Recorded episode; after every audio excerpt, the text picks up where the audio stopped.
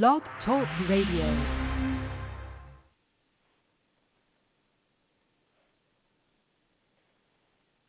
It's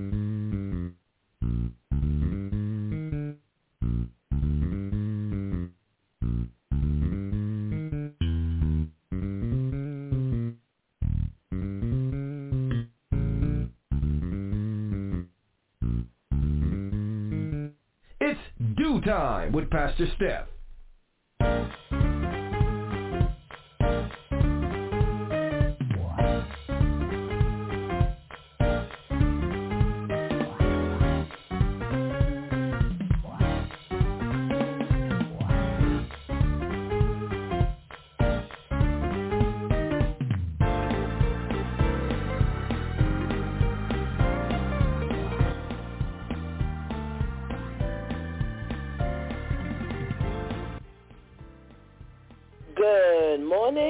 Morning, good morning. Rise and shine.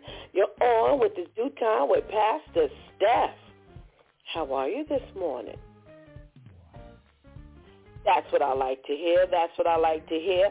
For this is the day the Lord has made. Let us rejoice and be glad in it. So, where were you yesterday? Ah, yesterday was Let's Talk About a Tuesday Church Folk Day. And we talked about that uh, upstate somewhere here in New York, you know, there's an elementary school that at one point opened up its doors to an organization called the Good News Club, and that was a Christian organization. They allowed to hold meetings there at this elementary school. Well, because they have signed on to be a school that allows all, you know, non-school organizations to use the school facilities, well, with some basic you know, policy restrictions, they not only had to open up their doors for the Good News Club, but they actually had to open up the school to the Satanic Temple and Reason Alliance, uh, also known as the After School Satan Club. Yes, yes, yes. Now, here's the thing you know, again, you know, once you have made the decision to open up your doors to all, you know, non-school organizations, if you decide that you don't want this particular organization there, you know, you, you might have to eat a lawsuit or two. So they've decided we're not going to discriminate and we're going to allow all organizations to, you know, hold their after school events there. So the Good News Club passed out their flyers to the students and let the students take the flyers home and let, you know, the families know that the Good News Club was there. Well, so did the After School Satan Club. Yes. Also passed out flyers and to the children to let the parents know that they were holding session as well. Now, whoa, does that open up the door to uh, all kinds of evil? And, you know, listen, it, it, it is what it is. It's called the Satan the after school Satan Club. So, you know, they're probably praying as well and, you know, doing whatever level of worshiping they're doing. And, you know, what do you do with that? What do you do with that? And, you know, it opened up the doors to a, a, a large discussion about you know, transference of spirits and you know, we really can't underestimate that occurrence. The Bible speaks of it, and, and we do have to follow, you know, what the Bible says, whether we want to believe it or not. You know, some people, oh, I don't believe in all of that. Well, you know what? Wherever good is presented, evil can also be presented. Yeah. So, you know, imagine your child going to a school that has an after-school Satan club. Well, the parents aren't happy in this in this particular school, and you know how much can you really say because nobody raised all kind of smoke when the Good News Club, you know, came on the site and handed out their stuff. And now that the After School Satan Club has, you know, a flyer with a detachable permission slip at the bottom requiring the parents to fill out the, you know, the permission slip and return it to the school, you know, back to the after school club, you know, you can't make the argument that it's sending the wrong message and get rid of them. no, unfortunately not. So, you know, it's it's only up to your imagination how far this thing has gone. What kind of access does the enemy have to your child now? Excuse me. And, you know, what do you do? You know, do you pull your child out of the school? Are you going to start pulling them out of every school that has the after-school Satan club in it? Are you going to leave your child there and just hope and pray that, you know, the influence does not hit your child and, you know, anyone else comes back to the home. Remember that permission slip is coming back to the home, so you don't know what's coming back to the home. So anybody in your family who's uncovered has that possibility of being exposed and affected. Because the fact of the matter is, anybody could be affected by the presence of the enemy. There is nothing that says that anyone is not affected by the presence of the enemy. So this is some kind of a dilemma because years ago, we never had to worry about, you know, this on-site. You know, we talked about the fact that, you know, again, we've said this a million times here. When you take prayer out of the schools, you know, Pastor KL gave a wonderful, you know, visual of this thing and the fact that the barrier is up, you know, around the school. And when you take prayer out of the school, now you don't have that covering anymore. So now you're exposed, your child is, is exposed to anything that goes on there. Now, imagine visiting the school. You just visiting the school. Imagine, now check this out. Check this out. Imagine the vendors. Yeah, you know, the ones who deliver the school lunch and breakfast, any kind of books that they're receiving or whatever. You just on site. You, uh, what happens when you're a plumber and you gotta fix something? Oh my goodness! Imagine all imagine all that exposure because you are on the site. It's the same way. There's the exposure when the Good News Club was on site. And now, there's a war raging all over our children's heads. That's what's going on.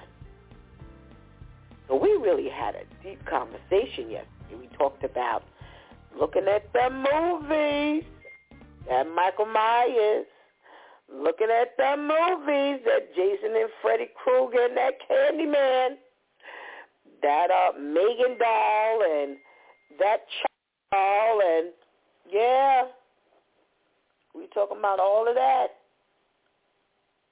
This stuff is deep. Can't ignore it. Woo! Go back and listen to yesterday's conversation because it was quite out there. Quite out there. Oh, whew. Yesterday was a good one. Got deep. Got deep. And it definitely made you raise an eyebrow as to what we contend with on a regular basis. So make sure, you know, you have a godly home. Make sure if you are the one running the home that you cover your home with prayer. Make sure that you read the Bible out loud.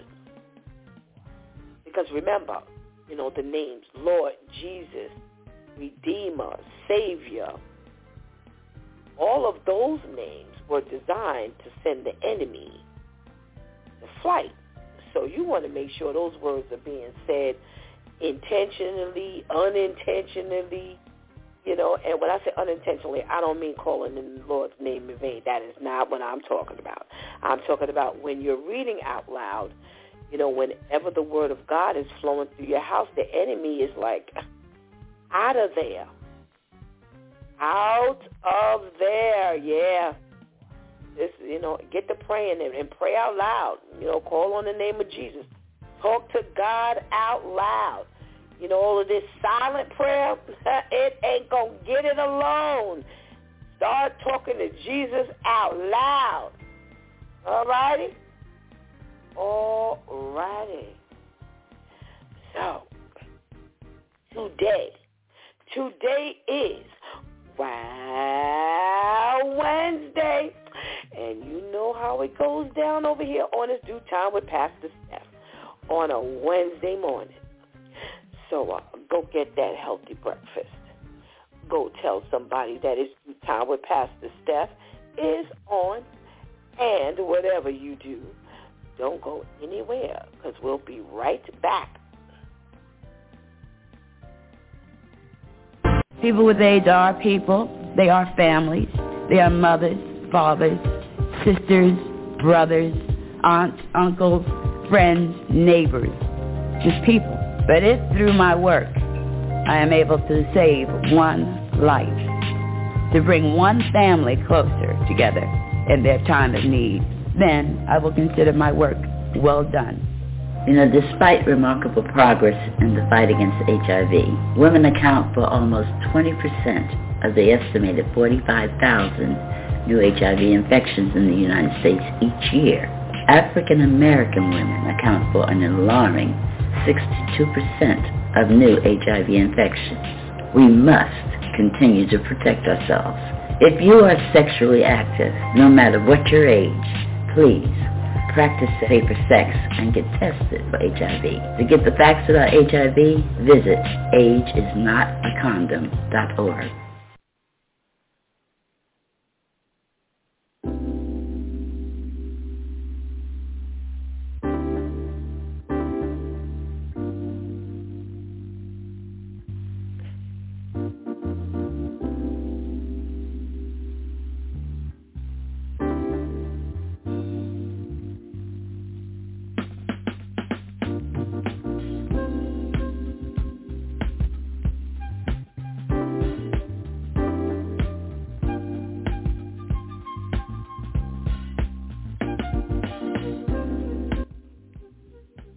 good morning, good morning, and good morning again. Welcome back to It's DEW Time with Pastor Steph. And it is Wow Wednesday over here. Yes, while others struggle to get through hump day, get over hump day, get around hump day, we are celebrating Wednesday. God has safely brought us into the middle of the week. And, you know, we are blessed. We are blessed. We are blessed to be able to see the rising of the day. We're able to hear the good news of the Lord. And, you know, we get to chat with our sisters this morning, or we get to listen to the sisters, our sisters this morning. Okay? So, you know, without further ado, let's say good morning to our girlfriend Vivian. Good morning, Vivian.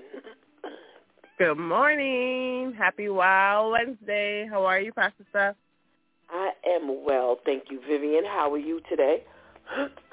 I'm well, thank you. That's good. Vivian, let me ask you something. You know, did you ever have a hard time getting through the middle of the week, through the Wednesdays? Yes, because a lot of the times I feel like Wednesday should be Thursday, and then I realize it's just Wednesday, and I'm like, oh, I got two more days.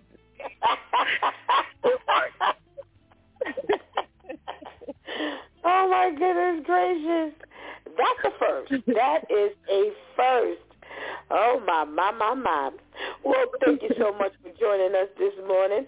What you got for us? All right. Today on Socially Conscious, we are starting off with some health news. The CDC is trying to figure out why New York and nine other states have been going through an listeria outbreak.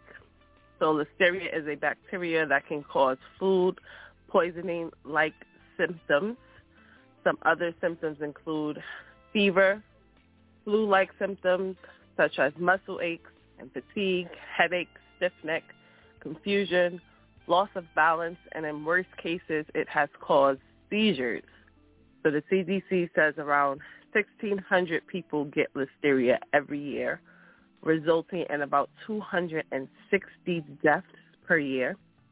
People who are most common to have serious issues with listeria are pregnant women and their newborns, adults 65 and older, and people with weakened immune systems. They say the illness connected to this outbreak are scattered across the country. Some of the states are California, Montana, Pennsylvania, Washington, and Michigan, which has the most cases currently. They say women make up 73% of those that are sick right now. So there is currently an investigation ongoing to determine the cause. As of right now, they are saying if you have symptoms to go see your doctor, especially if you are pregnant, 65 years or older, or have a, a weakened immune system. So we know that people are getting real relaxed when it comes to just the common sense things or things that we would think are common sense, like washing your hands and covering your mouth when you cough and sneeze. But people are just not doing these things anymore for whatever the reason is. So now we're dealing with things like a listeria outbreak in the country. So just make sure, you know, you're being careful. Maybe don't eat out as much as you used to or as much as we all want to because I know I don't like to cook, but, you know, might be the best thing for you right now because people are just getting too comfortable now that this, you know, pandemic thing is kind of a thing of a past, of the past. So just make sure you're being safe because there is a listeria outbreak going out right now throughout the country. Next, we have somewhat of an update. We spoke recently about Mayor Adams and his plans to use these vacant office spaces as relief for the homeless crisis. Actually, what I wasn't aware of is that there are already people hard at work and converting vacant office spaces into apartments. So Mayor Adams was recently led through three floors of 160 Water Street in Manhattan. It is a 24-story high-rise that had once been packed with hundreds of offices and is right now being worked on. Uh, work crews are busy throughout this building creating apartments with high ceilings and tall windows. They say a one-bedroom apartment in this building will run about $3,000 a month. And Mayor Adams, as well as other officials and advocates, are pushing for this type of move to be done for those low and mid-income individuals who are in desperate need of housing. Mayor Adams said that New York City needs revisions and state tax exemption programs to help to provide the means to have more conversion projects that result in more apartments that would be below market rate. But I guess after all of that, the good news is that they're they are definitely focusing on these things. You know, he seems to be very um, excited and uplifted as he was walking through these apartments and just seeing the potential. So there are moves being made for these uh, spaces to be turned into apartments. But instead of a $3,000 one bedroom, they're looking for these buildings to be turned into apartments for you know, the homeless and the low-income families. So again, they are making moves and they are definitely focusing on this possibility. Next, I came across an interesting story. So reports say that the Department of Justice is suing pharmacy giant Rite Aid for allegedly filling hundreds of thousands of prescriptions for controlled substances that had quote, obvious red flags, end quote. And they're saying that this is being done amid the country's opioid pandemic, uh, epidemic. They're saying that Rite Aid's pharmacists repeatedly filled prescriptions for controlled substances with obvious red flags and that Rite Aid intentionally deleted internal notes about suspicious prescribers. Now, we are always talking about how the pharmaceutical industry is very much money hungry and they don't truly put in the work to find out what is wrong with people. They just throw pills and medication at them. Well, this is definitely proof of what a lot of people have been saying. They're saying these practices open the floodgates for millions of opioid pills and other controlled substances to flow illegally out of Rite Aid stores. Rite Aid is one of the nation's top pharmacy chains. It runs over 2,200 pharmacies in about 17 states in this country. The Department of Justice says they are using every tool to confront the opioid epidemic that is killing Americans and uh, shattering communities across the country. Um, so they are making sure to hold uh, these corporations like Rite Aid accountable. And again, people have been saying this for the longest, and now we're running across stories like this, and this is just very messy. It's one thing to fill prescriptions without doing your due diligence, but they were purposely deleting notes and ultimately deleting proof of suspicious prescribers just to, you know, get these things out in the world. And this is just crazy. I would never think that it was like Rite Aid or, you know, pharmacies that are pushing these pills. But, you know, I would think that it was just people in the community. But to hear this is just sad. And on to another plague hitting the world, and that would be guns. So on Tuesday, President Biden signed an executive order that he said was aimed at reducing gun violence, including changes that would increase the number of gun buyers being subjected to background checks. So under this new order, Mr. Biden directed the Justice Department to clarify the definition of being, quote, engaged in the business, end quote, of selling firearms. So they're saying that currently a federal background check is not required for private sales of firearms between individuals. So this change could result in more individuals being classified as firearm dealers, which would mean that they would be required to conduct background checks for all sales of guns. So Biden is hoping that these little steps are leading to bigger steps from the Congress and gun control. And I'm saying little steps, and that those are my words. Way more needs to be done, but that's just me. So of course we want to hear from you all. What do you think? Do you think that this um, this new order that he is putting into place is going to do anything for the gun control that we so desperately need? and now we come to our wow story of the week. Now, usually I try to keep these stories um, to be a little bit funny. You know, I try to keep it a little light, but I came across this one story, and I liter- literally was like, wow. So police say an eight-year-old boy has been arrested after an alleged um, attack. He is accused of choking a foster child and cutting the child's throat. They have not said what started the altercation. The affidavit said the knife was taken away from the boy by the victim's friend. While the eight-year-old was looking for a weapon, he allegedly threatened to kill everyone. The eight-year-old then allegedly went to grab a stick to try to hit the victim. Um, they say, however, the other children standing nearby reportedly stopped him.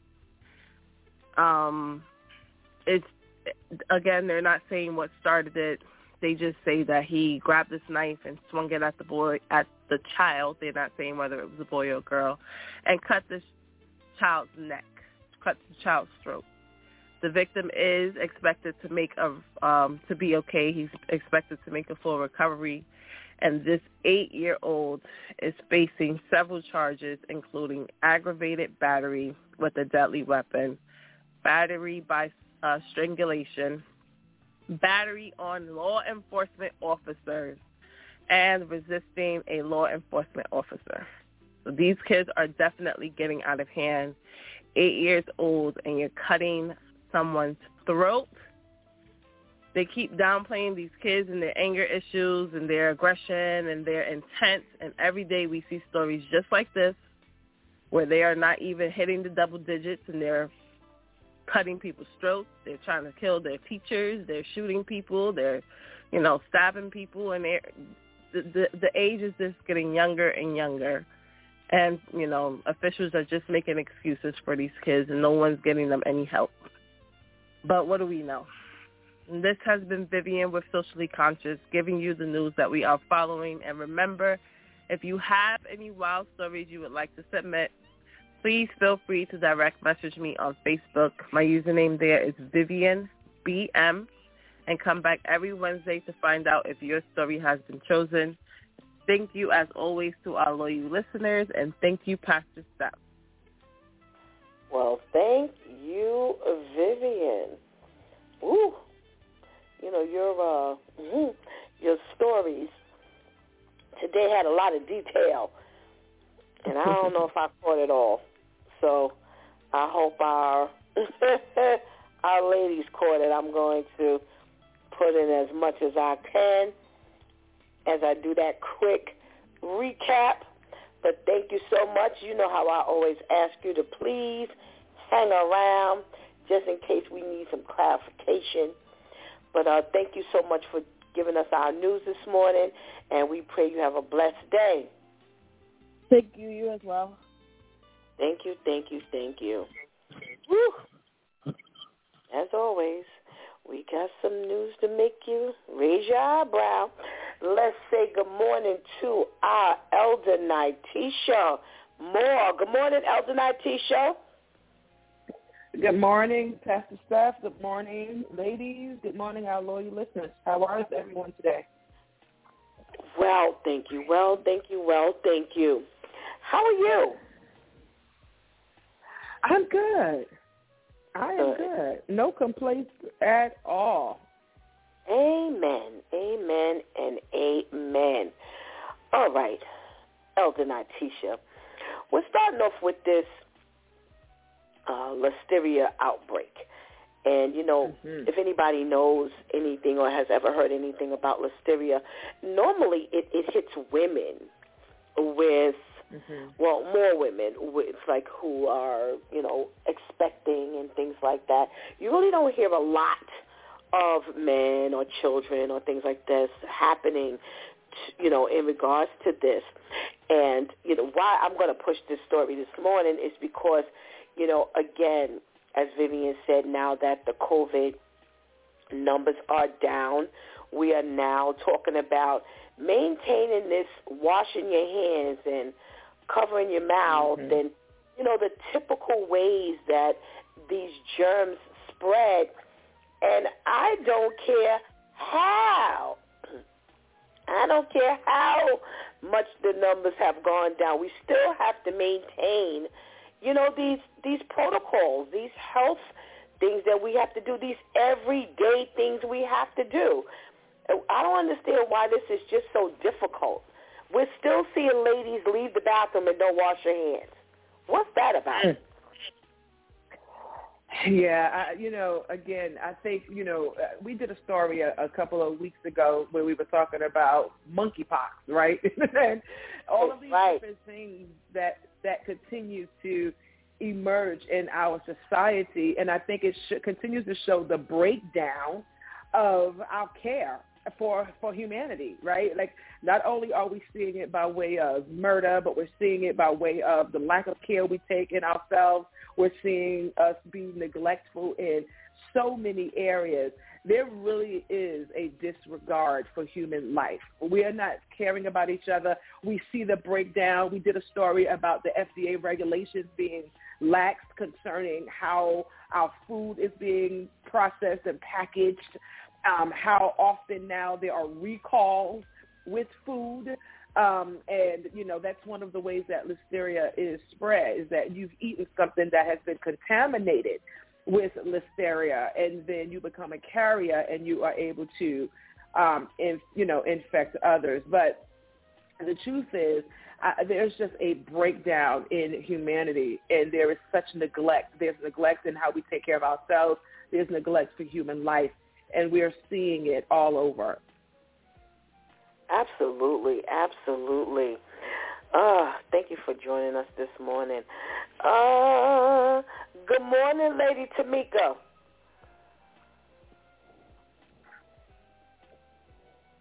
Good morning, good morning to you, to our ladies, and to everybody out there. Good morning.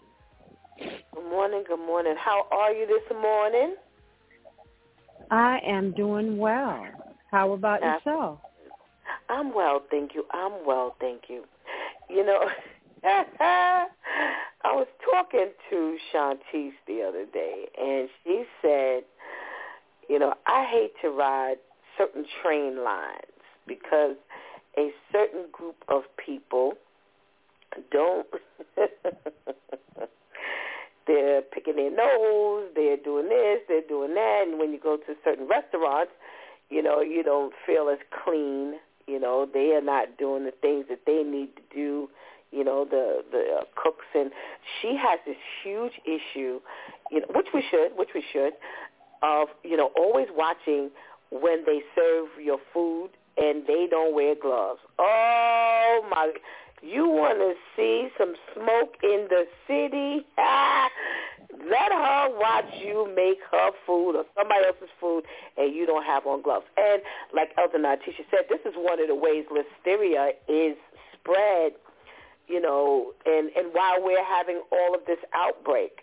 Is that like, are you peeping this too? Well, I, I've, I, think Shantice is, is, is worse than I am when it comes to certain things um, when it comes to, you know, because she panics, you know, um, about certain things, and I do too, honestly, you know, but it has gotten progressively worse, you know, and I noticed it um, right as the pandemic was transpiring. You see a whole lot of nasty, you know, I've seen it before, but people just don't care anymore, you know. Um, you walk into a crowd, no mask, you know, and like open mouth cough, no hand over the mouth. You know, even when they did wear masks, they were coughing with the mask on as if the mask could protect you, you know, any type of um uh exterior, you know, if you cough, you know, it can go through the mask depending on, you know, or if you sneeze. You know, I've seen many people just sneeze right through the mask, keep going. You know, come out of the bathroom, keep going. You know, you never seen the water. You know you didn't hear that water go off. You didn't take the time to do anything. You just came right out of the bathroom, flushed, and kept going. You know, and that's the person that's gonna make your meal. You know, or you know, I've been in a restaurant and the cook didn't wash their, their hands and and I didn't eat there. It just so happened that you know I have a habit of prior to eating I usually go to the bathroom. I saw the cook and I was like, oh, it's time to leave. You know, there are all types of different nasty nastiness. You know, you are riding in a car beside somebody and you happen to look over and they are going to town. I mean, if they go any further, they going towards up their nose towards the top of their head. And I mean, this is what you see on a daily basis. I always find that I have a tendency to look around if I'm in, in a car and I happen to look at the driver and the driver literally is having a field day up their nose. You know, and there's just mm. so many different types of things. You just don't care. It's all about you, not concerned about other people, you know. And, and a lot of times, or part of the reason why we had this issue was I don't want to wear my mask because I don't want to wear my mask not considering the person that you come in contact with who has, you know, a issue with their immune system. It's all about me, and it's it is getting progressively worse. Yeah, it it, it is, it is, it is, and you know, it's it's something that we just unfortunately we really got to be careful about. Oh my goodness gracious! Thank you for joining us this morning. Let's say good morning to our minister Michelle. Good morning, Minister Michelle. Good morning. How are you? I am well, thank you. How are you this morning? I'm doing good. Glad to be here. Glad to be online. amen, amen, amen. Glad ah, good morning, to have ladies you with... as well. Good morning. Good morning. So, you you have this concern. You know, you're looking around and you're seeing all of these things, and you know, has this slowed you down from eating out? Has this kind of made you a burger? because it's like it's just not worth getting sick. Yeah, absolutely right. I mean, my family and I we have always been going out constantly to restaurants, enjoying ourselves. Well, of course, when COVID came, you know, that all came to a cessation. And then as they began to open back up the restaurants, you know, we gave a little pause to how much we wanted to go into different restaurants anymore. And I agree, uh, the way that the cooks, the service, that they act in these restaurants, it really makes you a little nervous to be eating any of their foods. I know one time my husband went to the men's room, and I believe it was the cook there in the bathroom, used the bathroom, went right out and did not wash his hands. And my husband reported him immediately, you know, and that was thank God he was he said he had ended his meal, but they was like, oh Lord, was this the same man that was cooking my food? You know, so it made you feel like, oh Jesus. So you know, you do not want to be in those types of environments. So yes, we find ourselves cooking a little bit more, which in all actuality we really should be cooking more anyway. But you know, it's really giving you that incentive. Okay, we don't want to go out, but so much uh, with all that's going on. And we're living in a very selfish society. Everybody thinks about themselves. They're not concerned about anybody else. And I was just at my doctor's office the other week, and they were talking about when the mask, they were going to take the mask mandates away. And she said to me, well, you know what? I would advise, no matter what they say, you keep your mask on you keep washing your hands because the COVID numbers, no matter what they say, because I'm in this doctor's office, there are still people coming in here with COVID, and it's very much alive, and the numbers are, and there on this particular office, were staying just about the same. So when I wow. heard the doctor say that, that was enough for me. I'm like, yeah. okay, I was thinking I was going to do that anyway, but that just further confirmed it. Absolutely, absolutely. You know, we have gotten very lax you know, when it comes to covering ourselves. And, you know, we are really, really now, you know, every time you turn around, it's a new issue. It's a new disease. It's a new illness. So, you know, ladies and gentlemen, we still have to make sure we are covering up because this listeria is in nine states. Now, it might seem to be a small amount in compared to the, you know, the 51 states, but still, if, you know, if it could possibly mean death, then you definitely want to make sure you are protecting yourself. All righty? Mm-hmm. Ah, so we did cover the story, as Vivian said, you know, when we talked about the housing and the fact that there are so many homeless people. And Mayor Adams said he was going after these vacant office space, you know, and these buildings and things like that. So now we have 160 Water Street that is being worked on, excuse me, that's being worked on. And a one-bedroom apartment is running about $3,000. Mm. And this is supposed to be for or includes low-income families, low-income housing. Now, when they started putting up all these buildings in New York City, in in the various boroughs, they this is low-income housing, and the the the uh, income that they were throwing out when that they were throwing out was again at the same number, three thousand dollars for one bedroom.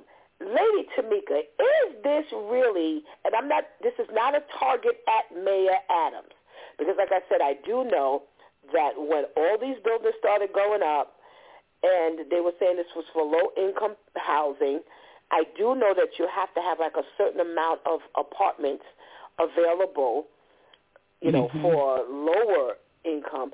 But is three thousand dollars low income housing for one bedroom?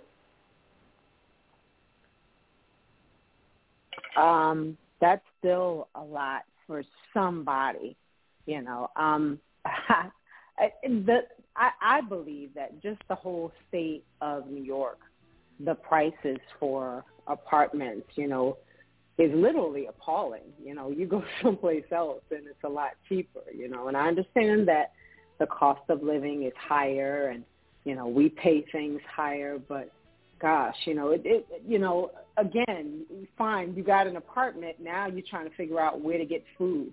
You know, it, it just becomes mm-hmm. really, really hard to live in the state of New York as a whole. All righty, all righty. Uh, Minister Michelle, you know, is yeah. three thousand dollars something that you could put out there and say, okay, this is low income housing.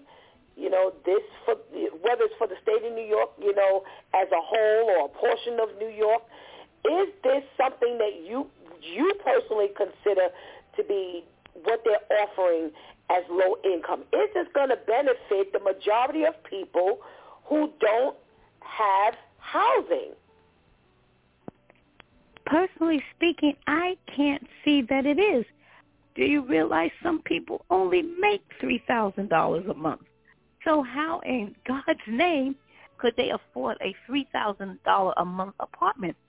I just don't see that as a solution. Now, if the market rent is $3,000 and they say they want to do it to low-income people, well, based on their income, it should be the apartment either be 10%, 20%, of what the market rent is to be able to give them that apartment, I could understand that. So if a person makes three thousand dollars a month and the apartment is three thousand dollars a month, okay, I can see and say, well, based on your income, we're going to have you pay twenty percent of that three thousand dollars. So that's like six hundred dollars, six hundred to seven hundred dollars maybe a month for somebody that's making that type of income. I could see that working. But I just cannot see that working for someone that's making that type of money. Even if a person made maybe four thousand dollars a month. Well, if they take and pay three thousand, they have a thousand pay all the rest of their bills. At the end of the day, they're going to be in a deficit and they're going to start falling behind. So I don't see this as a solution for certain people in low incomes. Now, if you're talking middle class income, that would probably work a little bit better. But we're not not if you're saying it's low income. Um, I don't know. Maybe I'm doing the math wrong. I don't know, but I just don't see it. uh, I don't think it's just you, Lee, uh, Minister Michelle. I don't think it's just you. You know, um, Elder Nitisha, you you have a daughter now with a child, and she wants to get out there on her own and look for a place to live. Now, these open apartments, all of these buildings being erected, they're supposed to be all over the place. Like I said, even before this this here with these vacant office buildings, these this was supposed to help the homeless population. So let's say for argument's sake, you had Okay, well, the people who are living out here now in apartments, they're now able to upgrade into these $3,000 apartments. Does this help the homeless people? Because the the other when they leave from these apartments, those apartments are not that they're leaving out of are not cheap either. So is this really an answer to our homelessness issue? I know it's it's not. The, the the short and quick answer is no. Um, for if that's the actual pricing, then that is absolutely not um, the answer to the homeless situation because what you're then banking on, right, is that this um, homeless person would need to go out and get a job. New York City, the poverty level is about 17%. The only reason why I know these numbers is based on my, my job, and this is like I have to know these numbers. So New York City's poverty level is 17%. The average salary that a person makes in New York City is about $58,000 a year. That's the average salary for a family of four. So if you then look at that, that means that they're only bringing in about forty-five to forty-eight um, uh, to four thousand, four thousand dollars a month, or maybe just mm. a hmm. little bit under five thousand. So how then, if they got to put three thousand dollars toward rent, how do they eat? How do they have Con Edison? Like we're just talking about basics, right? We're not even talking about cable and luxury. We're not talking about a cell phone bill, right? Which I don't even know if a cell phone bill is considered luxury anymore. But if right. that's the average salary, like all we got to do is look at the data. All we got to do is look at the numbers in order to identify if this is something that is probable. And it's not based on the numbers. Because if that's the average salary, we have a poverty line of 17% in New York City, and these numbers were based on 2021. I don't know what they look like today because the impact of COVID is still considerably um, causing people's uh, economic status to change. And so uh, we just saw a bank just collapse. Silicon Valley Bank just collapsed. Right. So our right. our economy is is unstable. And so if that's happening to the big guys, then you could almost they always say, right? If if it's mm-hmm. if it's uh raining um in the poor in the in the rich people's lives, then for the poor person right. there's a full right. storm taking place. Yeah. So if we right. see a financial collapse happening with our banks, then we gotta know then that there is absolutely a financial storm happening in the lives of everyday people and this would definitely not be a solution. Not not only just not even just for the homeless. This would even be a solution, solution for the average New That's Yorker. Right. That's yeah, right. that's right. That's right. No, Yeah. it's very true. You know, they're talking about the, av- you know, you say the average is fifty-eight thousand. Okay, so that's the average. Who, how do the people who make less than that make it? Right. Mhm. Because again, Right. that's I I said okay. So I have a, a daughter who's single with a child. She makes good money, but she's paying good money to live out Mhm. here, and she's supposed to be in a rent-controlled building. You have a, a, a daughter here who has a child, you know, who's now, you know, maybe trying to look for a place to live. You know, single dads, you know, we have women, you know, Mhm. or, or families, um, a, a husband and a wife who may not make Yeah. that much together. So it's really, you know, my question is, okay, so let you you you're pulling out, let's say you're pulling out this this uh this these buildings that, that were used for office, well, they're still on prime real estate. So unfortunately, because these buildings are on mm-hmm. prime real estate, you're not going to be mm-hmm. able to do like mm-hmm. Minister Michelle said, like a, like um like housing does or Section Eight does that says, okay, you give us thirty percent of your salary, and that's it. You still can't give them that because that landlord or whoever owns it, but they still got to make a certain amount of money mm-hmm. In order to pay That's their taxes and all of their, you know, mm-hmm. responsibilities for having the building on that property. So property, yeah. you have to really be careful. Look at all this abandoned. In every borough, there's an abandoned building or an abandoned house. Mm-hmm.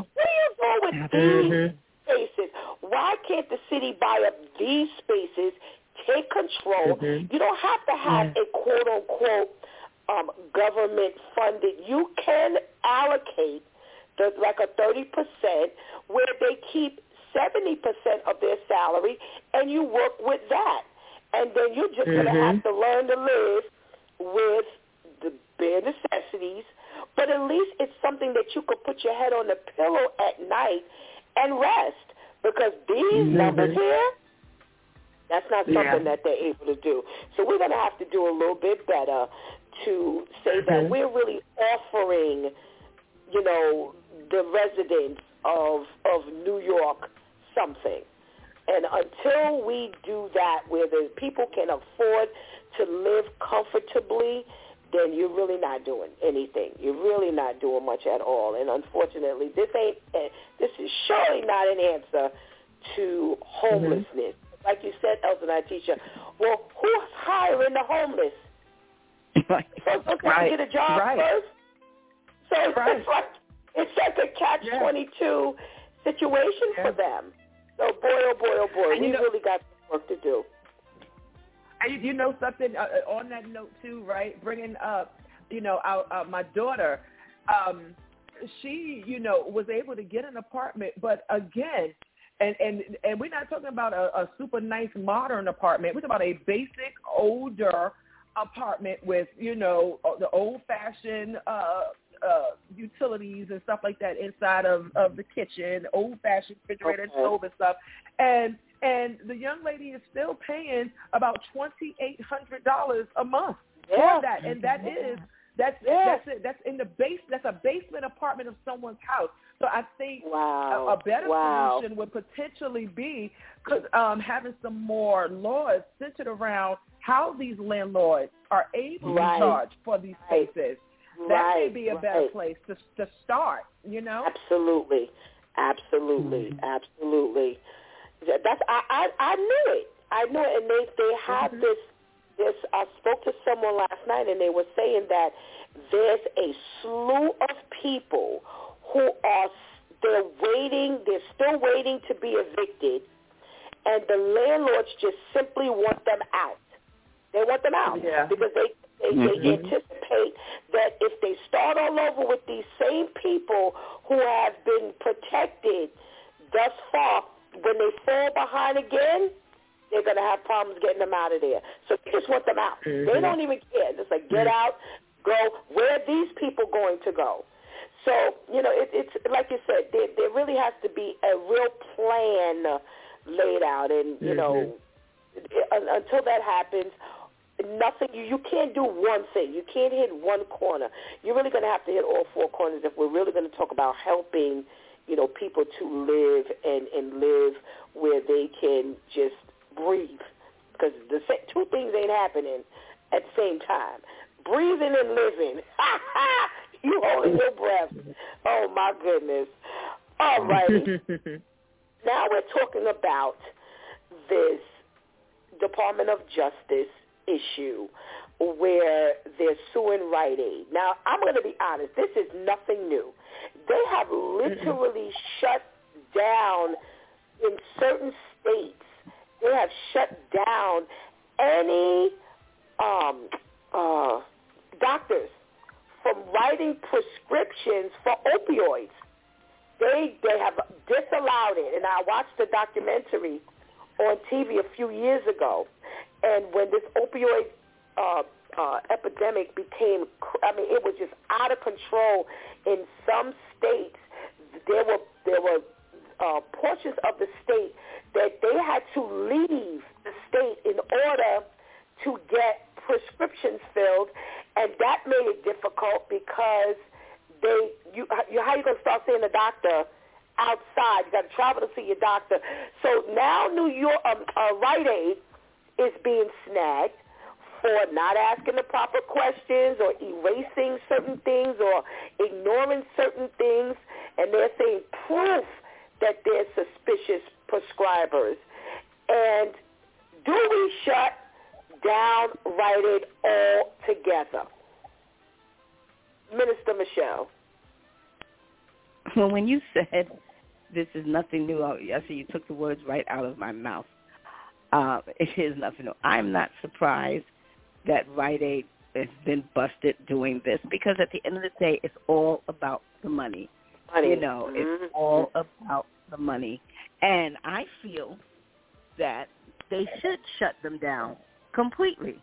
You know, why should they continue on and go through one of these many loopholes? Because as you know, the way that our government is set up, there's a bunch of loopholes that big conglomerates can get away with just about anything. So I right. feel they need to go. They need to be completely shut out, put out of business, and moving right along because at some point they're going to figure out a way how to get around it, even if they're going to pay off people mm-hmm. to lie or mm-hmm. people, something will come yep. about that it'll be hushed aside, and then you'll see, well, what happened with that Rite Aid? Oh, we don't know, but all we know is that they're still operating. So yes, they do need to be shut completely down. I agree with you on that point for sure. Absolutely, absolutely. You know, Elder Nitisha, now Rite Aid was bought out by Walgreens, so it's not just Rite Aid. So here you have it, like Minister Michelle said, okay, so you just find them or sue them, but you've got some partnerships going on. You've got some behind the scenes, you know, and I'm not saying they're not going after the behind the scenes, but, you know, you've got some backup here. Is, is just suing them going to be the answer? You know, where my mind went um, listening to this is that so when you Rite Aid, in my opinion, I don't have the facts on this. I don't know at all, but I I almost feel like every time I've seen a Rite Aid, it's been in a very urban or rural community, mm-hmm. and the, the the employees of right these said businesses are made up of people with from within the area. So it's not shocking if you have a business that is doing business um, within a particular community and the employees of that business are made up of people in that community because you want to provide jobs, right, for people right. in the community. So you hire, so you hire from within the community. And so the same impoverished mindset, brokenness that exists in that community then gets carried into the business. Right. So Mm. we look at we look at Rite Aid, the conglomerate, and think, oh, you know, perhaps that's the problem. But I think when you kind of like zoom into the issue, you start identifying that wait a minute, this this particular Mhm. Rite Aid is is is made up by this community, and the problem is within this community. I think Right. again, if we want to if we want to get to the source of the problem, yes, let's strengthen the practices. Let's strengthen. Like so, my my youngest daughter, she works for CVS and she's a pharmacy tech, and her stories are hilarious. She's on 125th Street, so she's in the hood, right? Ah, and she's, and Yeah. so she's like, mommy. She said, mommy. She said they come in there and they be like giving you prescriptions, and when you open, they be all folded up tight. When you open it Wow. up, the date be like the date be like 2013, and have somebody else's Wow. name on it, and they be like just. And they be like, just give me my pills. Just give me my pills. I'm gonna start robbing your store. You know. wow, So, wow. you know, she's she's like, you know, when you when you zoom into the issue, I, I wonder if uh, in, instead of just closing down Rite Aid, if again we go back to what are we providing, what kind of help resources are we pumping into those communities? because the the the bad practices and the, the, the way that they're figuring out how to survive within these communities. Because if I get the job at Rite Aid and my uncle was coming in there because he needs some, some you, you see what I'm saying? He needs some pills. He uh, needs yeah. Yeah. Chances are I'm going to hook Uncle JoJo up. yeah. Uh, because I work there. Mm-hmm. You know what I mean? So Ooh, I absolutely. think, yes, it, it's it's it's not and or it's both and. I think it's let's tighten up the practices that make it hard for that to happen within Rite Aid, uh, but then let's also pump some resources into the community to help. Well, you know, I, when Vivian gave the story, the first thing I thought about, I was like, well, it's those who's fulfilling the prescriptions. This is mm-hmm. a no-brainer. You know, they're not coming in there taking it off the shelf. But mm-hmm. you know, I'm like, okay, I don't want to be the one to say it. So thank you, Elder Nitisha. thank you, thank you, thank you. so that's the first thing I thought of. That's the first thing I thought of. I was like, mm-hmm. well, they ain't, you know, it's not, uh, it's not on the shelf stuff. That's not the stuff mm-hmm. that they're after. It's not the stuff that they're getting. They're getting it from behind the counter. Well, who's giving it from yep. behind the counter? So, Lady Tamika, yep. I ask if you if you think about what what Elder Nitisha says and say, okay, well, pump more resources into the community. Well, again, you're not hiring somebody in Jersey to come over here to 125th mm-hmm. Street to, mm-hmm. you know, to fill prescriptions. You still gonna hire mm-hmm. somebody from the hood, from the rural area, mm-hmm. somebody local mm-hmm. to do this. Now, if they're the problem, then where do you go? How do you handle it? Because, like I said, mm-hmm. there are places and, and let me tell you something. Again, these were not a Rite Aids. These were mom and pop uh, pharmacies where they shut down the pharmacies and they sh- they took away the licenses of the doctors mm. writing the prescriptions and no one because they start they took steps.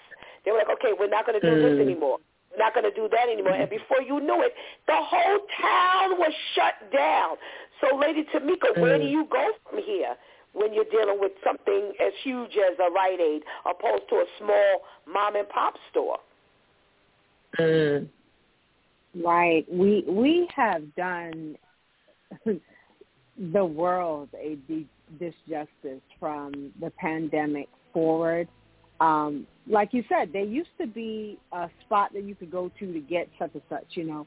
And we're talking about, you know, I, I, I need to take my answers. I'm, I'm gonna find some place to put it because Elder Nitisha be stepping stepping all over my stuff. But um, she be all in it. Sorry, sis. Um, because Sorry, you, sis. it's all right. It's okay. but um, you think about it. In certain neighborhoods, there's only a Rite Aid.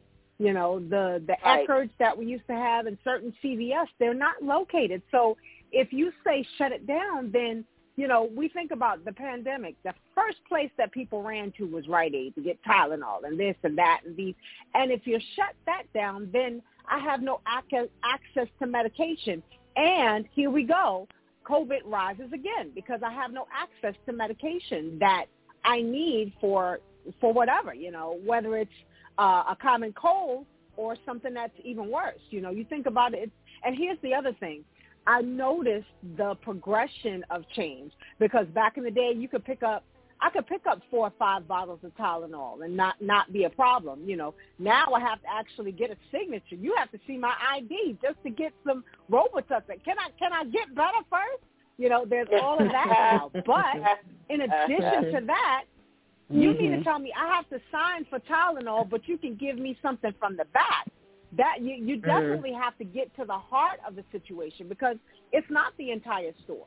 You know, it it, it you have to put some restraints on um, not just those that are working in the facilities, but those that are higher up. Because if I can get away with it mm-hmm. one time, and you know get a couple of dollars from Uncle Boo Boo, then I, you know underneath the table there's all kinds of stuff that can transpire. And so you know whatever needs to be done, whether it's training, whether it's finances, what whatever needs to be done, let's do it so that we don't have this issue because it, it gets to a point where now, you know, if if you close down Rite Aid in some neighborhoods, that's all there is. So then that means I have to go to another area to get my medication, and it can get worse. You know, th- those areas that um, consider themselves remote, oh, we coming because I need some medication. You know, and that's what ends up happening. It gets worse and worse. Absolutely, and mm-hmm. that's why before we started, I brought up that that story, you know, from the documentary because these people, the legitimate, you know, prescriptions, they had to now leave the whole area because their area was shut down. And I'm like, this is crazy. Where do you, you know, mm-hmm. again, where do you go from here? Because there's many a direction you can go, but what's going to be the most effective? What's going to work? You know, so this this is this is tough. It's tough, and you know, yet again, give give them an opportunity. Somebody gonna go buck wild. It doesn't matter what area mm-hmm. it's in. It doesn't, and I don't mean area mm-hmm. of as far as location. I mean schools. Pharmacies, mm-hmm. you know, mm-hmm. doctors. It doesn't matter. This world is always going around and through the back door, and at the end of the day, you mm-hmm. always killing yourself. It just doesn't. Mm-hmm. It just doesn't stop. it's like, okay, so what's next? So now here we are with the guns again, and now, you know, I, I did see this article. Uh, President Biden, you know, signed some new order, and you know, now you have to go through another, you know, jump through another hoop um, about these guns, and we've talked about this ad nauseum. You know, with uh, you know, it doesn't address the guns in the hood, but you know, these other areas, you know, you gotta don't do this. You got to have another back a piece of the background check and all of this stuff. Is again the question is is this going to ultimately help with you know slowing down all the guns that are out here? You know now there's this whole surge in babies getting their hands on guns you know, and now yesterday was it yesterday? I think it was yesterday. You know, um, I was in an uproar because my thing is, okay, all these guns are floating around. Everybody's got a gun in their possession. The children are getting a hold to the gun, but nobody's being held accountable. So, you know, it's it's it's this is a new thing. So, is this going to? Do you think is going to help with another, you know, just another thing to be added? to this gun control issue. Elder Nitisha. Uh, uh, here we go with all of these tiny steps, and I think that our the problem is too big for tiny steps. I think um, while I understand that tiny steps are a part of the journey, ultimately, right? You you you, you know you get there. I think we're too far advanced in what's happening in our communities with all of the mass shootings that are taking place, right? Like the increase. Uh, we're seeing more mass shootings today than we've ever seen before. We're seeing more young mm-hmm. kids get their hands on guns yep. than we've ever seen before. We're seeing more gun violence on the streets than we've ever seen before. That requires not a tiny step, but a big leap. That mm-hmm. requires um, some bold and and tangible actions to be put in place. And so, I, I while yeah, I, I understand and and you know, I would I would usually say in these situations that you know what, there's no steps that are wasted. And I don't think that this is a wasted step. I just think it's too small of a step for such a big problem. All righty, all righty. Lady Tamika, you know, what are we talking about? Is this going to put a dent in the problem? It's like, you know, uh, getting a gallon and taking a teaspoon to to get it out, you know. Um, you got a gallon worth of stuff. Yeah, it's gonna it's gonna it's gonna make a dent, but I mean a teeny tiny tiny little dent. And, mm-hmm. you know, it has gone so far and so long until making little steps is so far behind, you know, and it seems like we're like that with everything. You know, you, you, you invited people in without having the prior channels put in place, you know, and, and the same thing with guns, you know, now that it's everywhere. It's in our schools. It's in our churches. It's on our trains. It's on our buses. It's on our nav- avenues and our streets. Now you're trying to get it, you know. And so I, I, I applaud making steps, but we've got to get, you know, a let's let's get a, a measuring cup as opposed to the teaspoon to handle all of the situations that transpire. All right. absolutely, ladies, absolutely. Minister Michelle, you know, mm-hmm. he's he's making strides. Excuse me, but uh, is the stride wide enough? I do applaud him for making strides. Uh, the one question I have, well, will it even get passed based on yeah. uh, yeah. in the mm-hmm. Senate to pass these bills? The other question is, when you strip it all down, who really goes and gets the background checks? We're talking about a lot of the suburban um, mm-hmm. families, right, um, and the suburban communities um, where these uh, massive killings come because some of their children are off a little bit in the head. They have little mental issues, so they're going and they're shooting up the school. So this here may protect some of that, but when you come down to the hood, are any of the gang members going into any of these stores getting back with buying guns so they would have to go through background checks? Are they, you know, are they going to gun shows and putting up their IDs and so forth and so on and buy? No, that's not what going. That is not what is going on in our hoods. So when it comes to that perspective, I don't see where that's going to make any differences. So we have to do something that's going to affect both sides of the coin. And again, I applaud President Biden for trying, but it's not going to solve this issue of guns at all in the massive way that the way the guns are going distributed and how things are happening in this world in America. It's it's, it's just like a little band-aid, another band-aid on top of the issue. But it is not going to solve what we're dealing with. And we have to look at it from all lenses. And sometimes I feel that, you know, the government, they look at it from one side. Then you have the, the gun lobbyists that they're looking at it from their side. So they're trying to make sure that they're protected. And it's just too much. And it's a, a hard issue to deal with, and I feel for President Biden, but I do give him an A for at least trying. and E for effort. yeah. yeah. I mean, you, yeah. you know, it, it's again, like you said, you know, will this even be passed? And how long is it gonna take to be, you know, a bill or a real deal? You know, so even the the long drawn out process that this all goes, the stages that it, you know each of these things have to go through before it becomes you know actual and factual is is still a, a long journey and too long. You know, if you talk about a week, it, that's a long time because how much happens in a week? So you know, this this again a tough one where you know I agree with you, ladies. You know these small strides is there's not putting a dent in the huge gaping hole of a problem.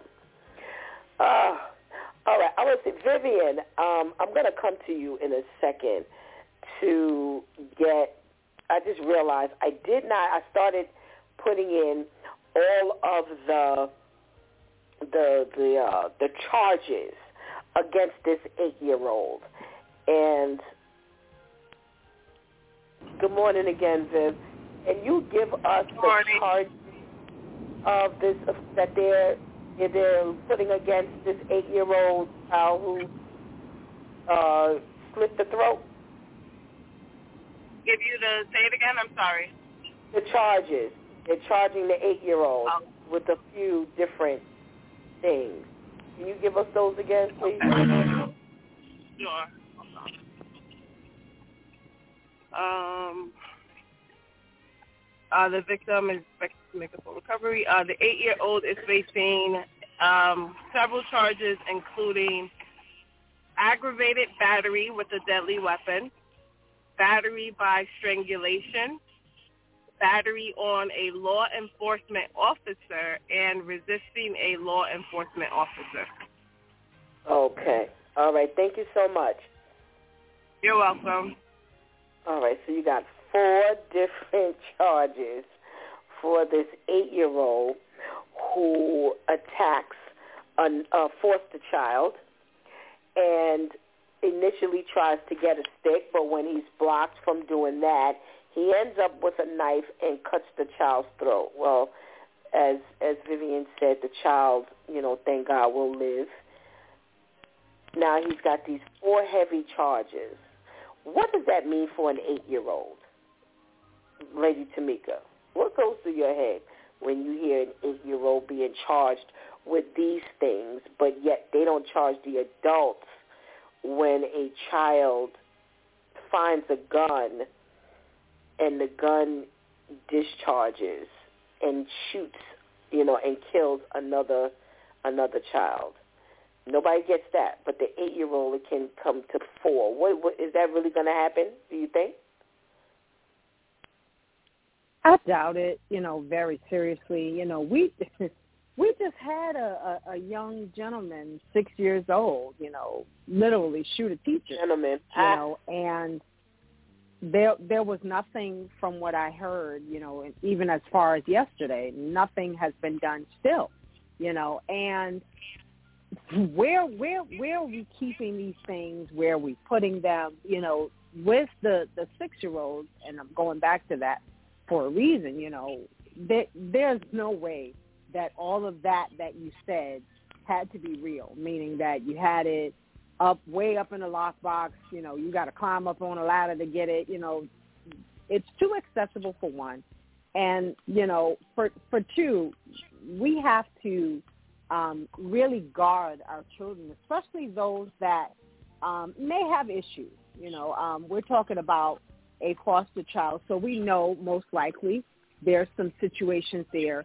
Um, and when you have a foster-like situation, sometimes if you put more than one child together, they may or may not get along. You know, we don't know. I don't know the temperament of the individual that you know um, that had the knife. I don't know if it was retaliation, meaning that you've abused me this far and now I'm fighting and now there's a problem, or if the child actually had a problem because I don't want to assume that the child had a problem because we really don't know. You know, we don't know the circumstances of that of that situation that made that child do that. However, we have to guard, you know, and there has to be a whole lot of things that are put in place, um, especially if you're a guardian in, in a household, whether you're a parent or whether you're a foster parent, whatever the case is, you know, um, God is, is, is so uh, needed in every component of, of life. And if you don't have it, then you need to get it. And if you've got it, then you need to keep them. All righty. All righty. Minister Michelle, now, you went after a stick. You couldn't get access to that. So you ended up with a knife and you literally slit another child's throat at eight years old. Were there other signs that you could get to this point? Well, that was the question I had in my head. How did this eight-year-old get to this point? What drove him to do all of these things?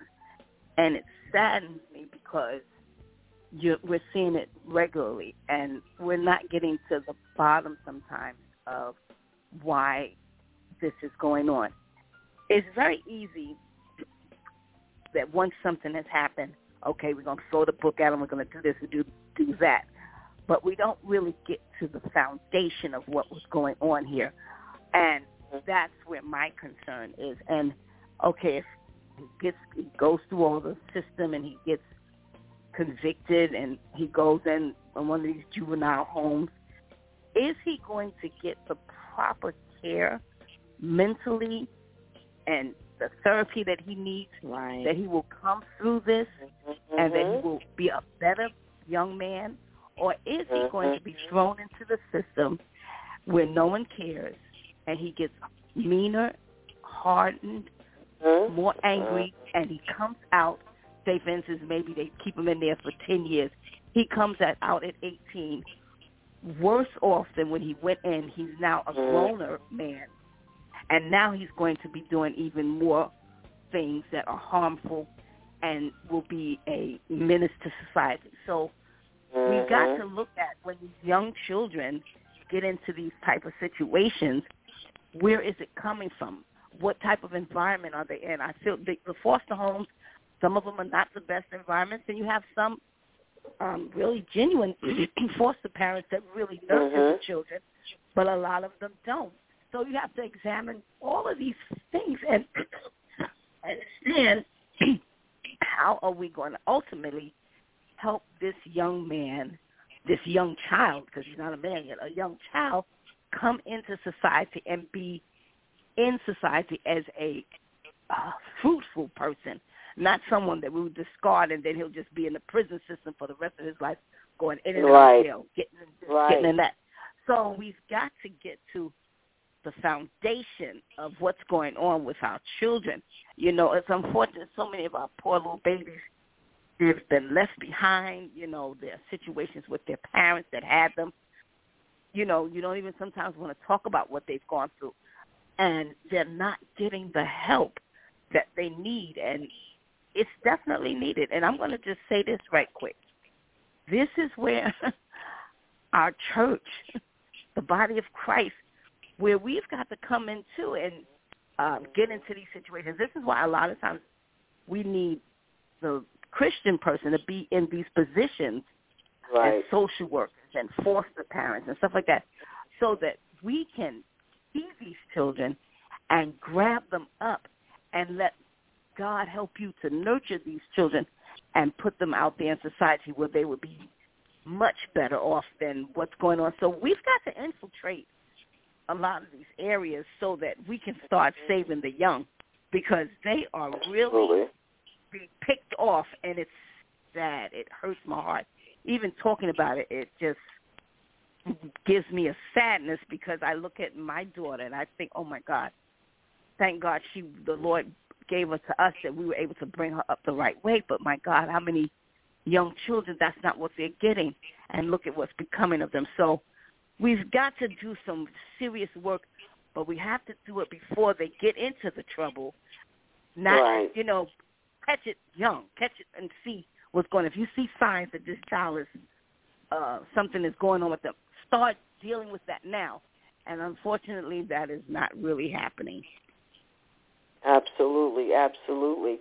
You know, Elder and I, you, we've talked about this before about our involvement and things like this, and I'm going to put this out here. I have never seen a time where there are so many angry children and young people. Everybody and their mama, they mad. Everybody. If you look on TV, all you see is a bunch of rebellious children on the TV. They don't want to listen to parents. And we're talking about from the presentation, the the family is hardworking. They have both parents in the home, and they're just going their own way. It is not always the case. You know, we do know because Lord knows we cover enough stories where they these children can't even get out of their own homes without the parent making them a mess. But they do. We do have quite a few hardworking parents.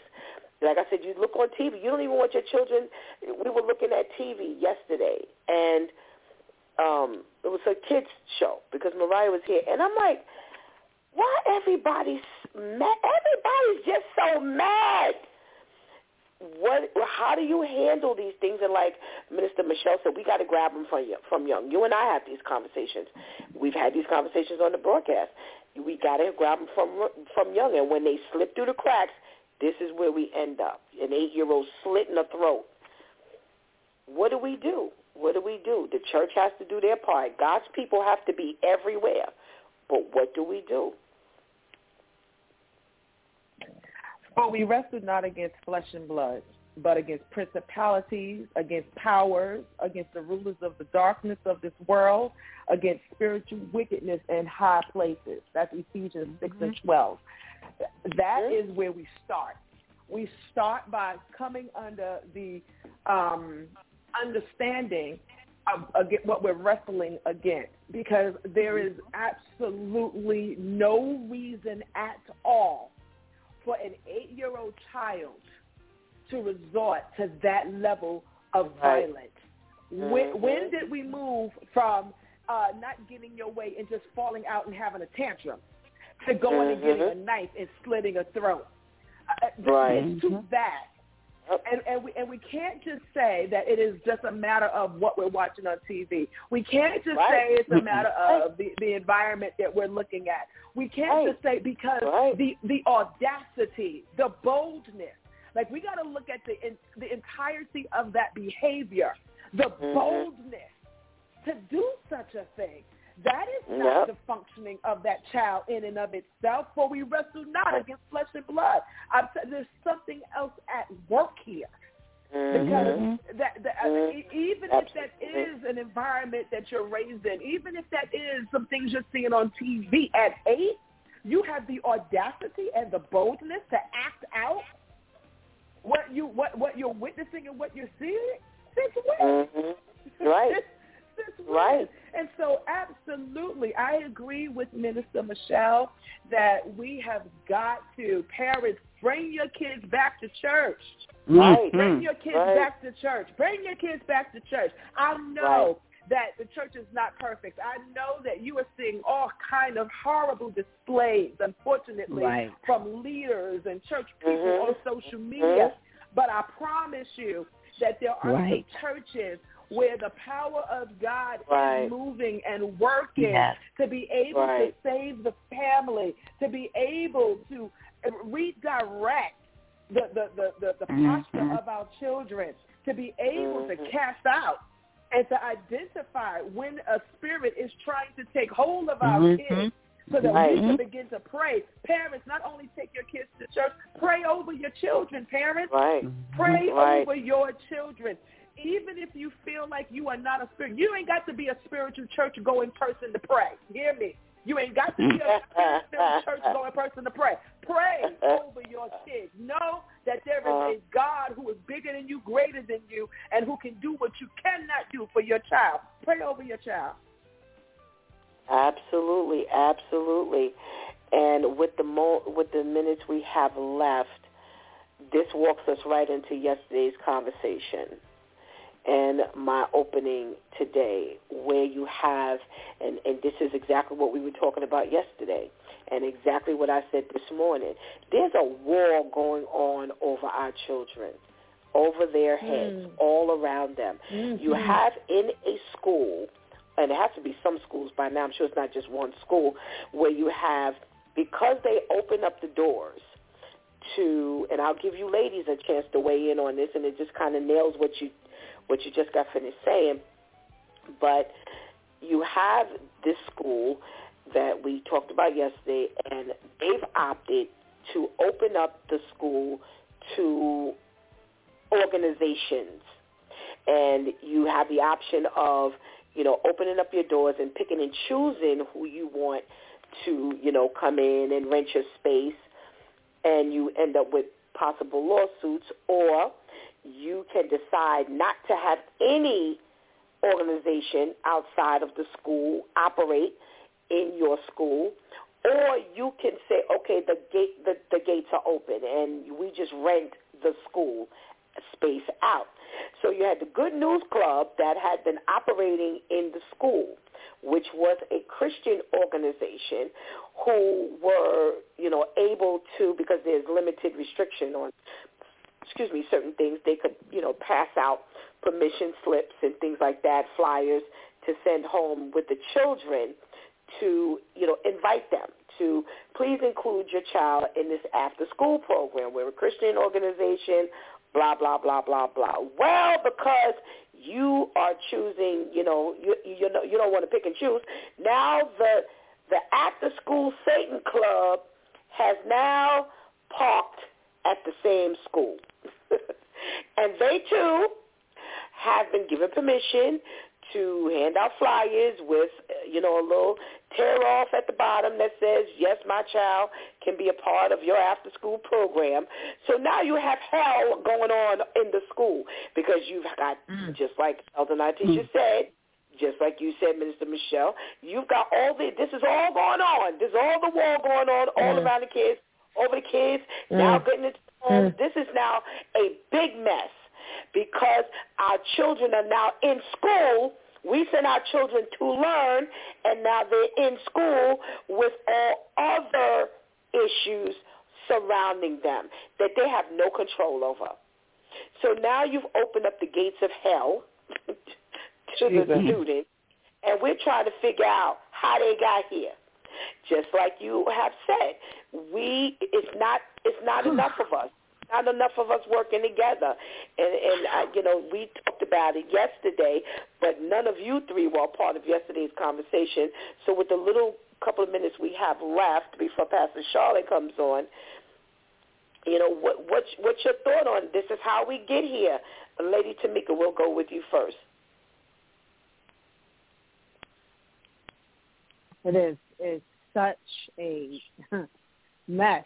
You know what we um, everybody's just living their life and not realizing how important it is to safeguard your seed. You know, we're talking about children attacking each other with knives, uh, a, a child pouring bleach into a cup, a to you know when the teacher walks away. We're talking about a chokehold from a child to an adult. You know, these are things you couldn't even fathom when we were younger. Things, you know, that you never thought about. You know, those type yep. of things. And and we it it it you you don't want God, okay, fine. You know, and and the sad part about it is, you know, I pray, you know, often, God, for every situation, for every moment, place us strategically.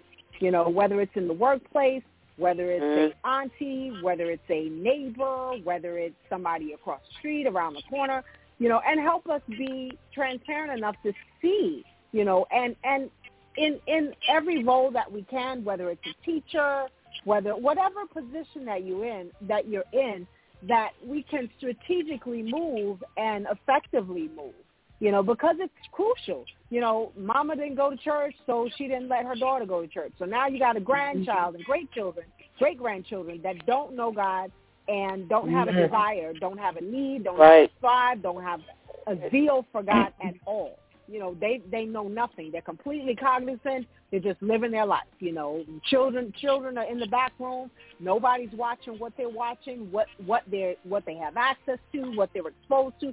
This is how we get to where we are. You don't want God, no problem.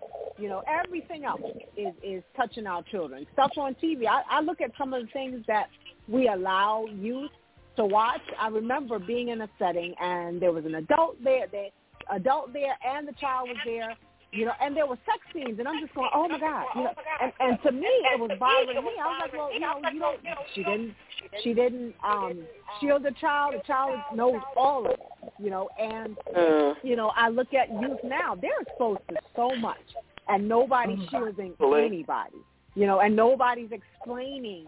You know, this is not what you do. This is, you know, um, dysfunctional behavior.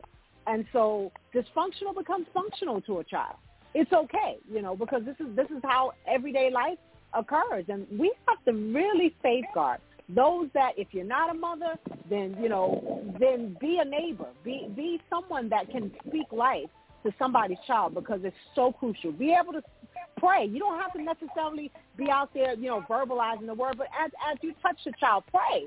Do do do those type of things because it's so important.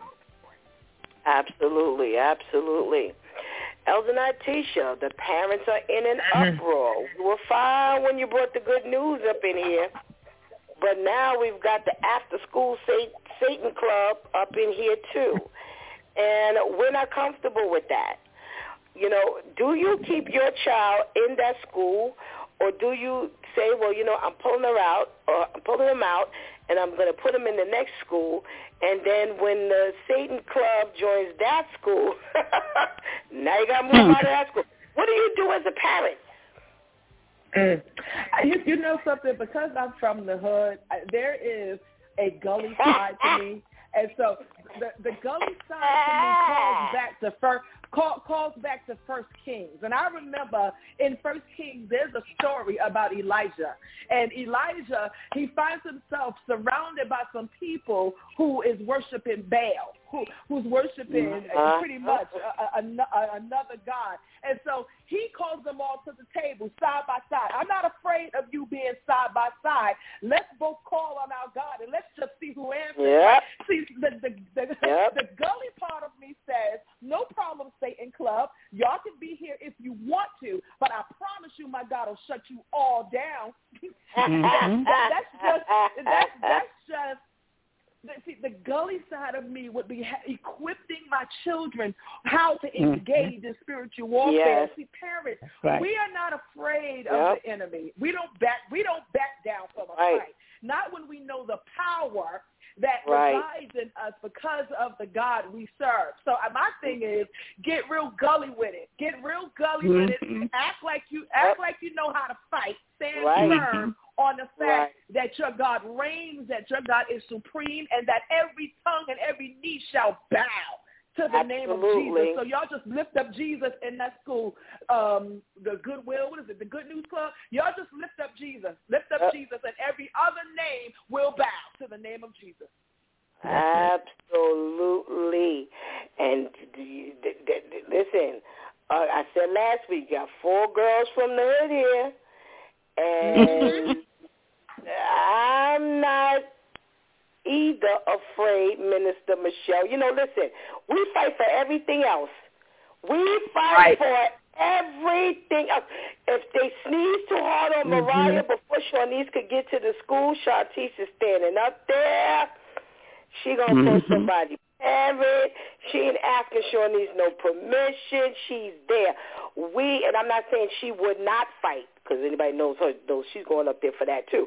But we, Minister Michelle, we fight for everything else. But yet, when it comes to the things of God, when it comes to protecting and covering our children in a certain manner, we ain't got that fight. Mm. Well, I tell you, Elder, when you you took the words right out of my mouth. I'm the Nope, hood, sorry, too. So it's like my stance would be like, who got the greater power? I don't think you Okay, do because I'm okay. equipped with the anointing of God. So my whole thing, that Mhm. running thing, no, I'm not running. I'm Okay. standing flat-footed, and I'm going to pray, and we're going to watch and see that the anointing will destroy every yoke. Okay, so Come on. my thing would be, That's right. my child is, right. I'm equipping my child that she That's knows right. the God that she serves That's right. but not only that, she knows Mhm. that the God she serves will always fight and defend and will destroy Mhm. the enemy. He will contend with those that contend with her. So my position would always be, we're going to stay here and we're going to see who's going to move.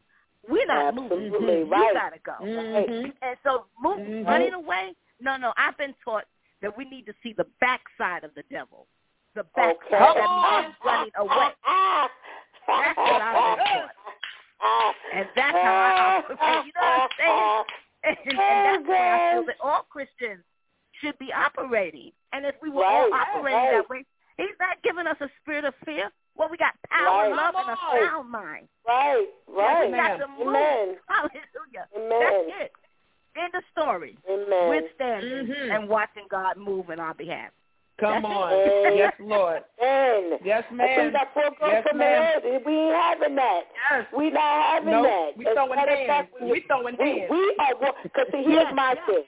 Shawnice is not baptized, so Shawnice ain't fighting like that. She might drop Mariah off, but I tell you one thing: between Shantice and myself, y'all are gonna have to meet to hear me do a dual role because Mariah has to be to school while we're on the broadcast.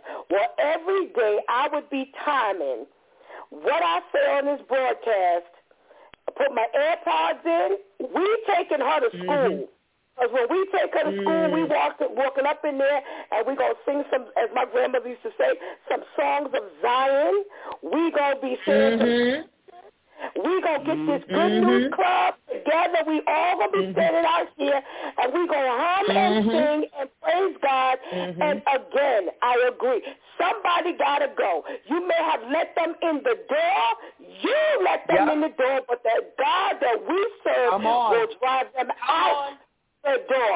So you can do whatever you want to do, but the fight is on. Because if we move our children today, we'll have to move them tomorrow, then we'll have to move them next month. We're not going to be moving around like that. So it's okay. No. Uh-uh. It's okay.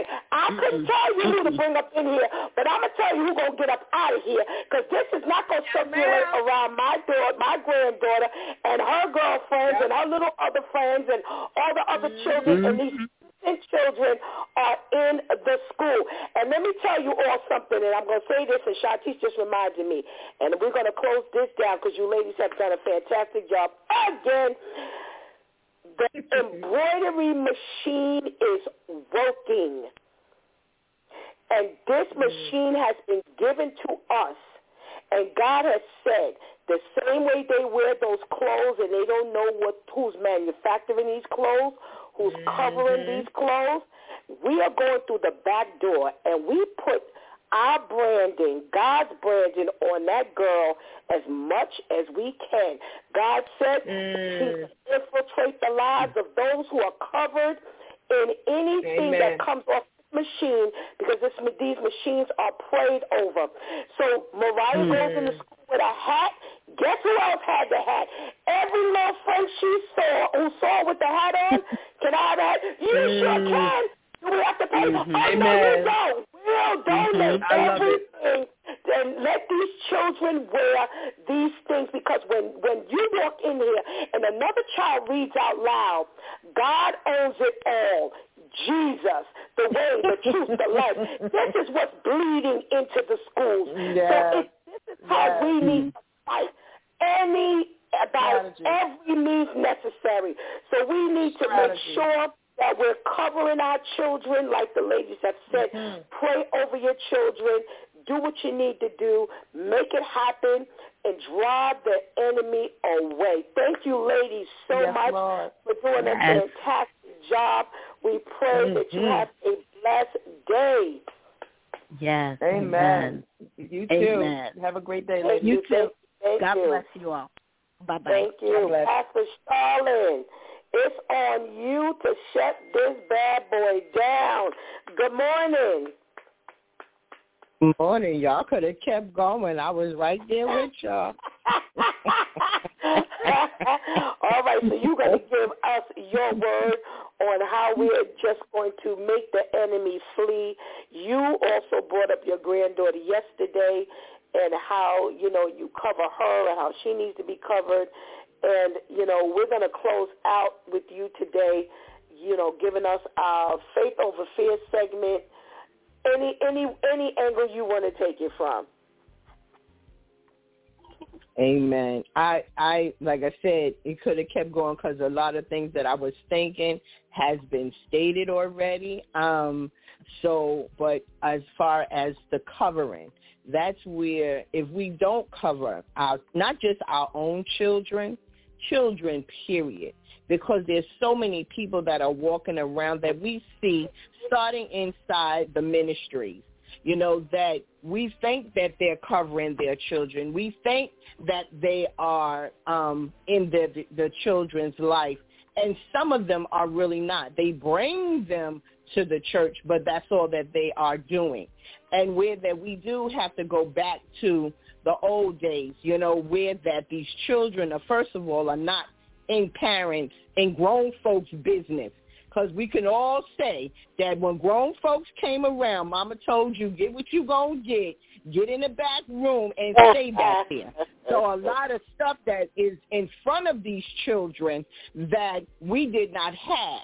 You know, so now we got to get back to the, back to the basics of where we came from, where that we have to guard our children ears.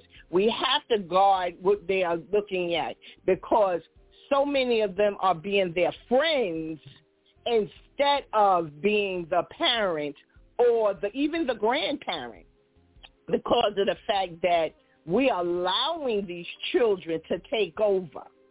You know, oh, well, I don't want him to fall out. I don't want them to scream and holler where our parents didn't care about that. So we got to go back to the basics. How many of us can truly say when we fell out on the floor, when they beat our tail, right? Good way of saying that. Beat our tail. So therefore, we got to get back to that. And that's where that now, where we have to be able to be connected because it takes a village. So it takes us as us as the body of Christ to come back to be able to pray over these children, to be able to pray over the parents. Because remember, the, we only have them for a little while, but they still go back to their situation.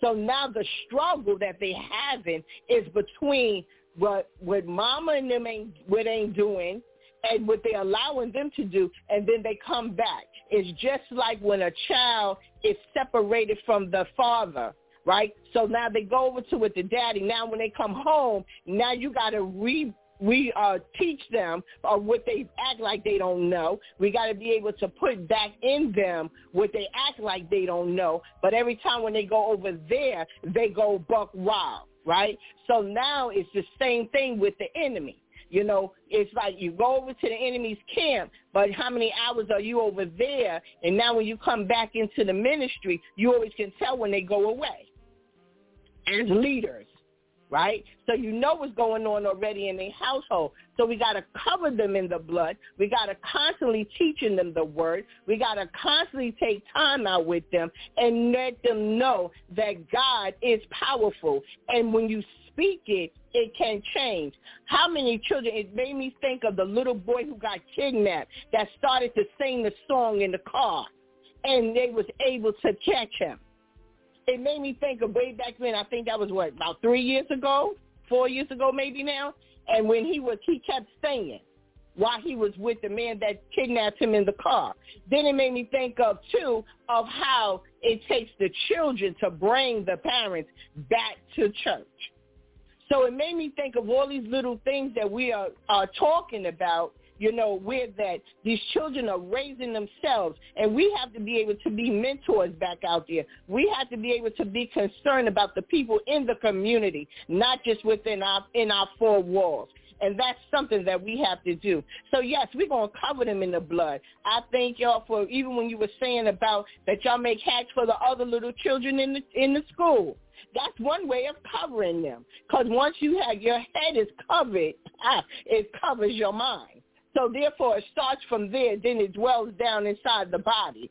I remember with my grand, with my daughter was my baby girl was going through the situation, and I used to take the oil. A lady told me, she said, take the oil and put it in her lotion. Everything touch all her clothes, and that demon got up out of her. Yeah, it is possible because the prayer does work. So we have to be able to take time out and to know exactly what we are targeting. And therefore, get the parent, have a meeting with them, being able to go outside, put some oil on your hand, put it on there and just touch them. They don't even know it. And I know that it works because I've seen how God has changed things around. So I'm talking from experience of seeing how God can work. And people don't understand what's going on with me. You know what? I used to do this, but now I don't feel that no more. So we got to be able to come together because if we don't, these children are going to take over the world. And I said, I will stand flat foot, just like you said, and let the enemy, you come on over here if you want to, but you ain't going to go back the same way that you came. So we got to be able to know that we are standing for God and stop being the punk soldiers that God did not make. So let's come Amen. together and be a powerful all together and be able to stand and know who God is and know God for real. Stop talking about him if you ain't going to be about him. And that's my faith over fear on today. Amen. Thank you so much, Pastor Charlene. Thank you so much. Another girl from the hood. You might come over here one way, but you won't go back the same. Amen. Thank you so much for your contribution into today's broadcast, and we pray that you have a blessed day. You all do the same. Thank you, thank you, thank you. Uh, I'm going back to the old school today. Oh, the Lord bless you and keep you. The Lord make his face shine on you and be gracious to you. The Lord turn his face toward you and give you peace. Number 62226. Whew. What a morning. Amen, amen, amen, and amen. You know, I said, you know, while we were talking, I was like, you know, we can raise the roof for everything else. Somebody stepped on our shoes. Somebody, you know, did something here. Somebody kicked over the mat in front of the door, and you know, somebody, you know, we didn't like the way they looked, and you know, we can we can go about life and make noise about a whole lot of stuff. But when it comes to the things of God, you know, I, I used to hear stuff. Well, I didn't, you know, I didn't know what to say. I'm like, what do you mean you don't know what to say? You just learned it. How do you not know what to say? You just heard it. How do you know what to say? How do you not stand up when you need to stand up, but yet I can't sit you down for anything else? And, you know, the Bible tells us if we stand up for God and Jesus, they will stand up for us. They got our backs. The lady said it this morning. You know, the Lord said, I got you. I got your back. You know, we need to go to school. We need to go to the after school programs. We need to go to the dance schools. We need to really go to all of these locations and cover our children in any shape, form, or fashion we can. You know, we always talk about the. Yesterday, I brought up the fact that you know all the children in the, the, the church, not one parent is there. You know, whether they used to be there, whether they started the children off there, well, they're not there. So it leaves us as grandparents and aunties and you know uh, church mothers and you know deacons and cousins, and it le- it leaves us to cover our children. You know, Shantice was laughing with Elder Nitisha, who had little Matthias. You know, she, I think she said he was on his stomach, just you know, looking, listening to the praise and worship music. You know, listen, we got to do what we have to do while they're in our possession. And does that mean that we may have to sometimes go out to cover them?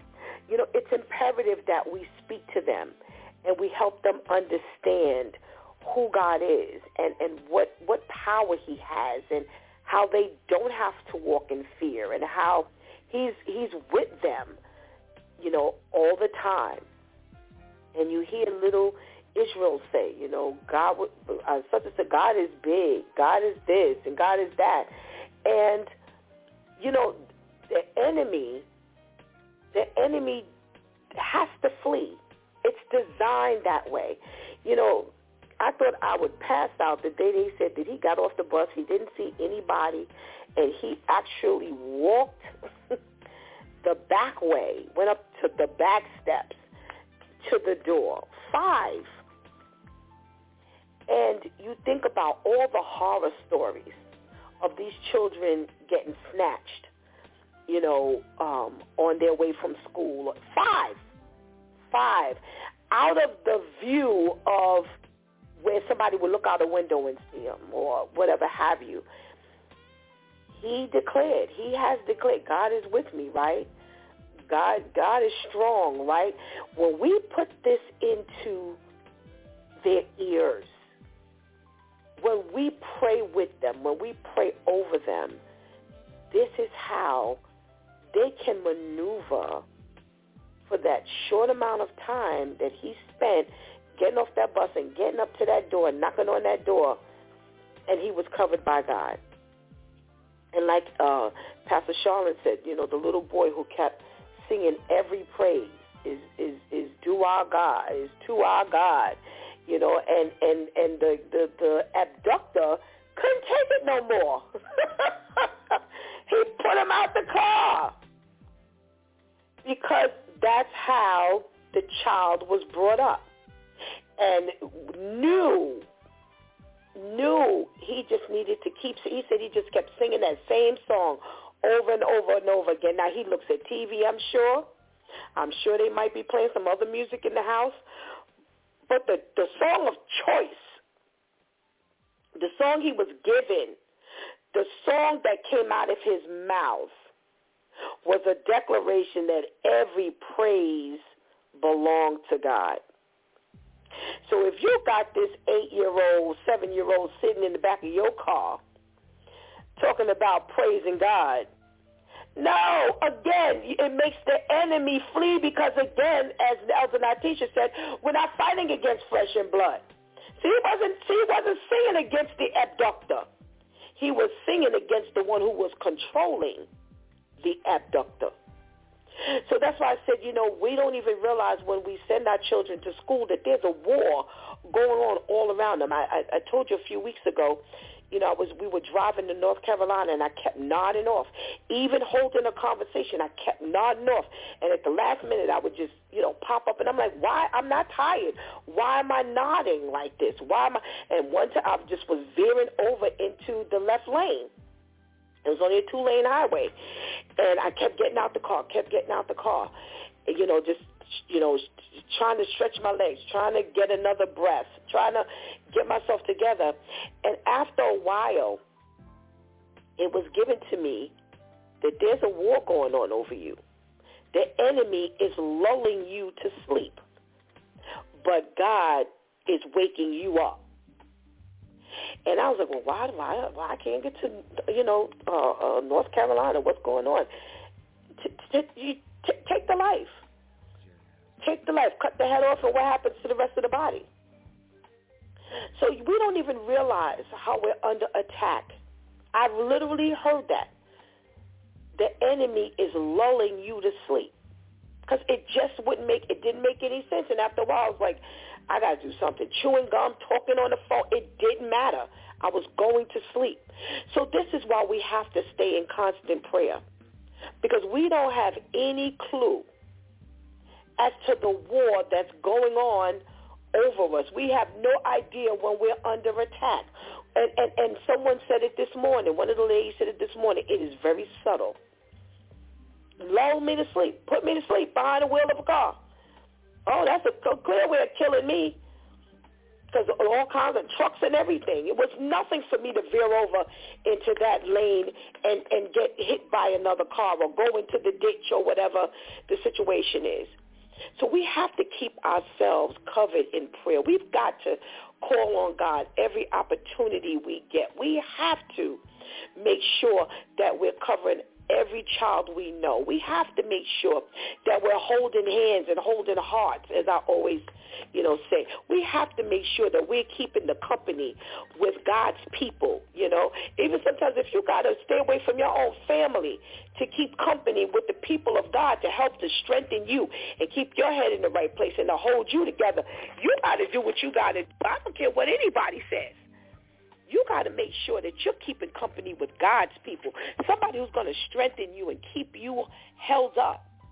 That's the only way we're going to make this happen is to give our life to the Lord and settle in and just put them that, that, that seatbelt on and let the Lord fight your battle and you stand right there grounded, refusing to move. You've been listening to It's DEW Time with Pastor Steph. Join us Monday through Friday from 7 a.m. to 9 a.m. where we discuss matters of the heart, mind, and spirit. As you go through your day, be sure to set your mind on things that are above, not things that are on the earth. They will only serve as a distraction. Remember, prayer changes things. It's Pastor Steph signing off, and I want to thank my ladies, the DEW Time crew, for coming through big time once again. Thank you for hanging out with us. And uh, please, we're at this point of, the, of our closing. Please do not miss the opportunity to give Christ your life right now. Please do not miss the opportunity to strengthen your relationship with the Lord right now because later is not promised to us. Until tomorrow, God spares where it's Therapeutic Thursday. God spare our life. Until then, I love you.